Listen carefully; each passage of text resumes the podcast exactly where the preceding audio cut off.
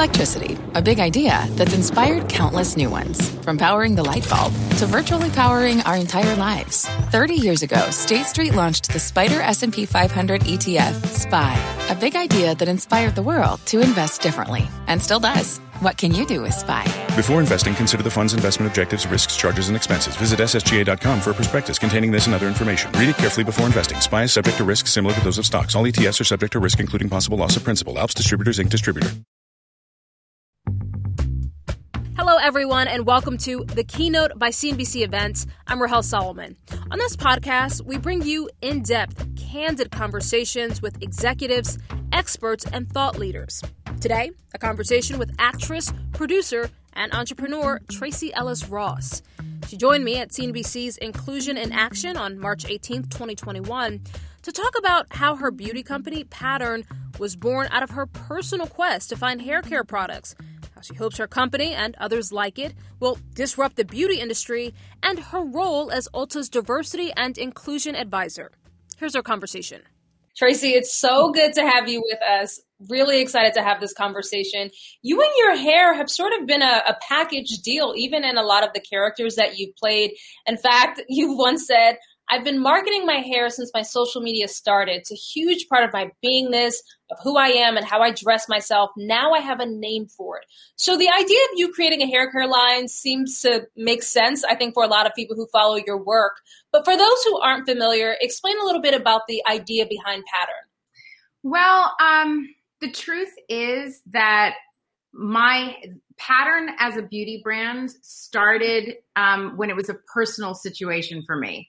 So I feel like I could truly, truly chronicle my journey of self acceptance through my journey with my hair. And it took 11 years, 75 products, experiments of samples to launch Pattern.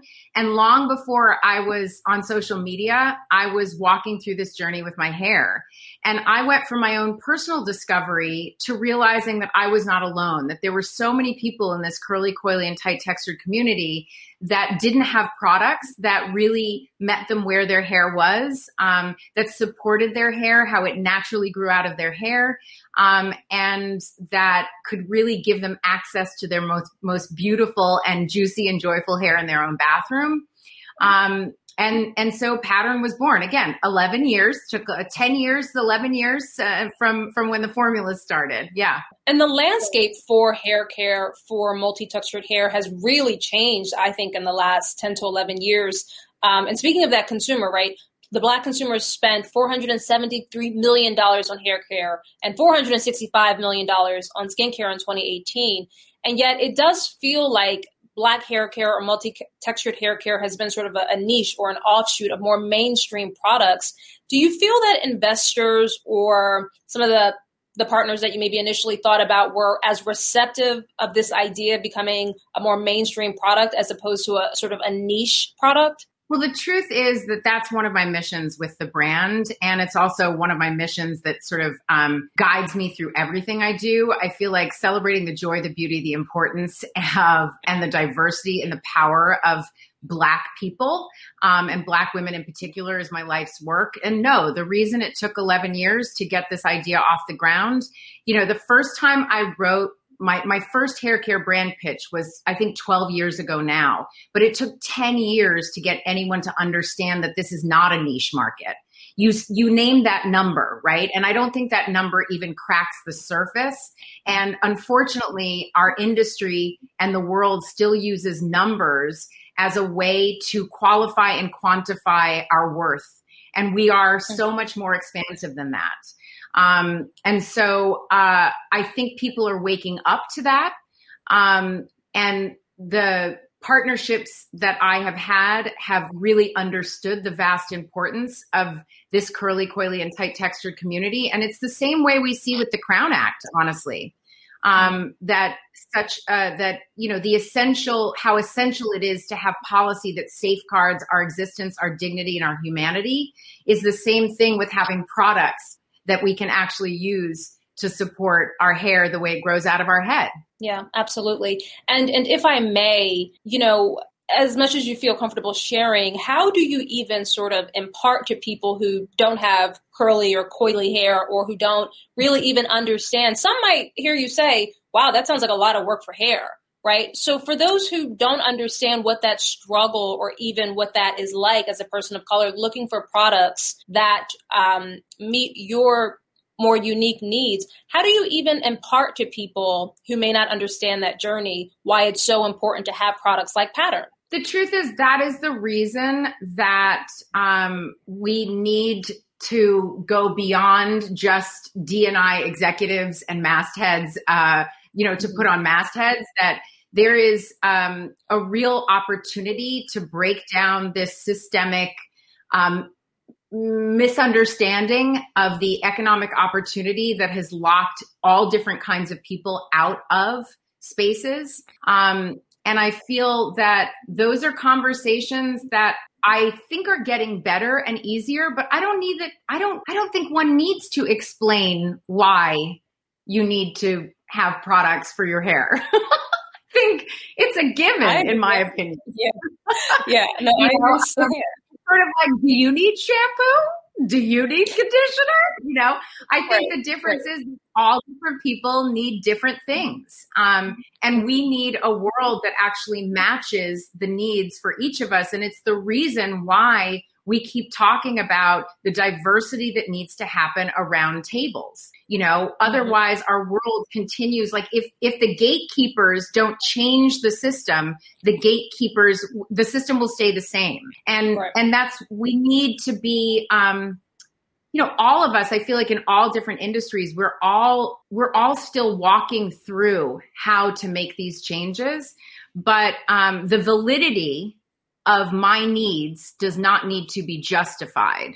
And I think that's the same for um, hair products, you know? Pulling up to Mickey D's just for drinks? Oh, yeah, that's me. Nothing extra, just perfection and a straw. Coming in hot for the coldest cups on the block. Because there are drinks, then there are drinks from McDonald's.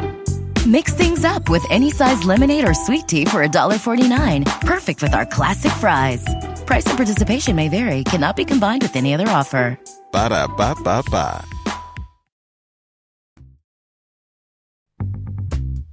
So how do so how do companies move beyond, as you just said, right? Just uh, the mastheads or the figureheads, the sort of the hiring practices and the diversity initiatives, mm-hmm. which are important. But how do you how do you move beyond just the, the goals and the benchmarks to even expanding diversity with the suppliers you work with, the vendors you work with? And how do you think that impacts a company's bottom line? Well, I mean, you just saw the study that came out um, in uh, about Hollywood, and there's like 10 million, 10 billion dollars on the table. You know what I mean? Like if you if you diversify, it actually does have a dollar effect. But I think what really needs to be looked at is the value, the value that we bring you know um, and historically there hasn't been an if- infrastructure that could accommodate an anti-racist strategy which means that the system unfortunately has been doing what it is set up to do. And i think that as i said we're beyond just the dei executive that gets put into place and there needs to be a clear intention to break down and dismantle those systemic places so that there's a space for economic opportunity that's locked others out. And, and I do feel encouraged by what's happening right now. Um, mm-hmm. And I think that there's foundational changes that are happening under our feet. We're leaning into conversations that used to feel taboo. There's, um, I think that, um, you know, I'm a part of a community of women who are still working and living like you and all of us. We're still breathing these things in our lives. We're still experiencing these um, walls in on a regular basis in our careers and in our lives and we're pushing up against those cultural norms.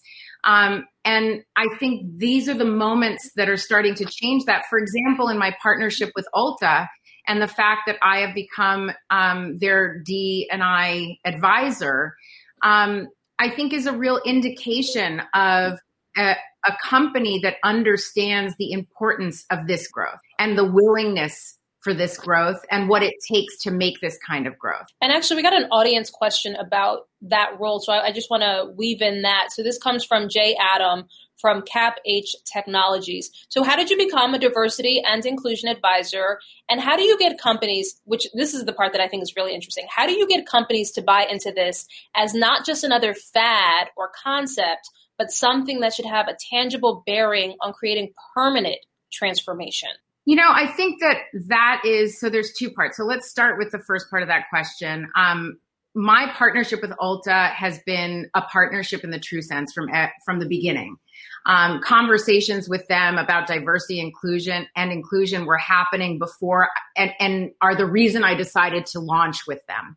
And and this role for me is a natural extension of conversations that we were having already, and that were we were frankly strategizing about for a while.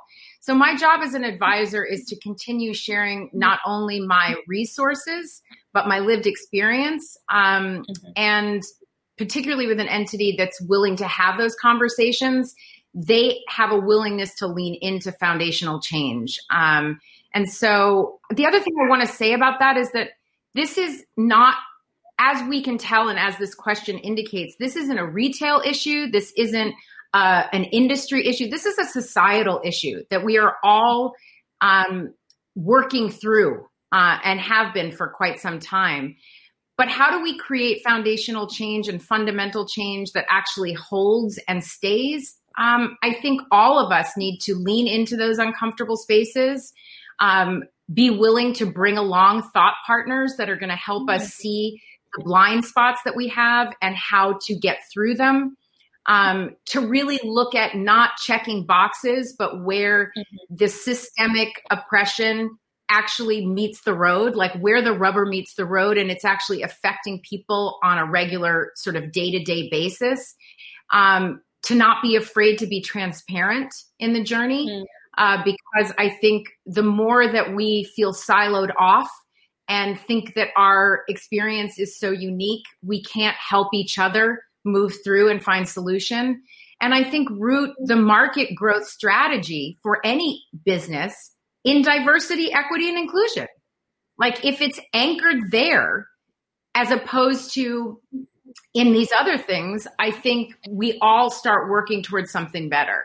Yeah, and that is the goal. Uh, Tracee, before I let you go, I want to circle back really quickly to pattern um, as we close yeah. this out. It's become a very, I think, may, maybe surprisingly, I don't know. You you tell me, but it's become a very crowded, competitive space. How is Pattern yeah. being received in the market? First of all, I'm so excited about that. I personally think that the more the merrier, the more the better. Like this is what I wanted when I was growing up. There were no choices. The choices were the same. Our little shelf space was at, back in a dark corner in the store and it was the same products from when I was a child to when I was an adult. Um, so I love that the space is crowded. Um, there is a specific mission um, and and intent behind pattern. It is to meet the needs of the curly, coily, and tight textured community um, and also to be an active space where we are centered around the celebration of Black beauty. Um, and we are the subject of the content and not the object. And so I think um, that specifically pattern is there to meet specific needs and people should have choices but i stand by pattern i gotta tell you it's it's been my dream come true for my hair and i think that the response has been extraordinary we are in a space of expansion. Um, it's selling out and and we're growing. We're continuing to grow, which is all a very good sign. That was Tracee Ellis Ross, actress, producer, and founder of Pattern Beauty. She joined me at CNBC's Inclusion in Action on March 18th, 2021. The keynote is produced by the CNBC events team. For more information about upcoming CNBC events and how you can join us, visit cnbcevents.com. I'm Rahel Solomon. Thanks for listening. Pulling up to Mickey D's just for drinks? Oh, yeah, that's me. Nothing extra, just perfection and a straw. Coming in hot for the coldest cups on the block. Because there are drinks, then there are drinks from McDonald's. Mix things up with any size lemonade or sweet tea for $1.49. Perfect with our classic fries. Price and participation may vary, cannot be combined with any other offer. Ba da ba ba ba.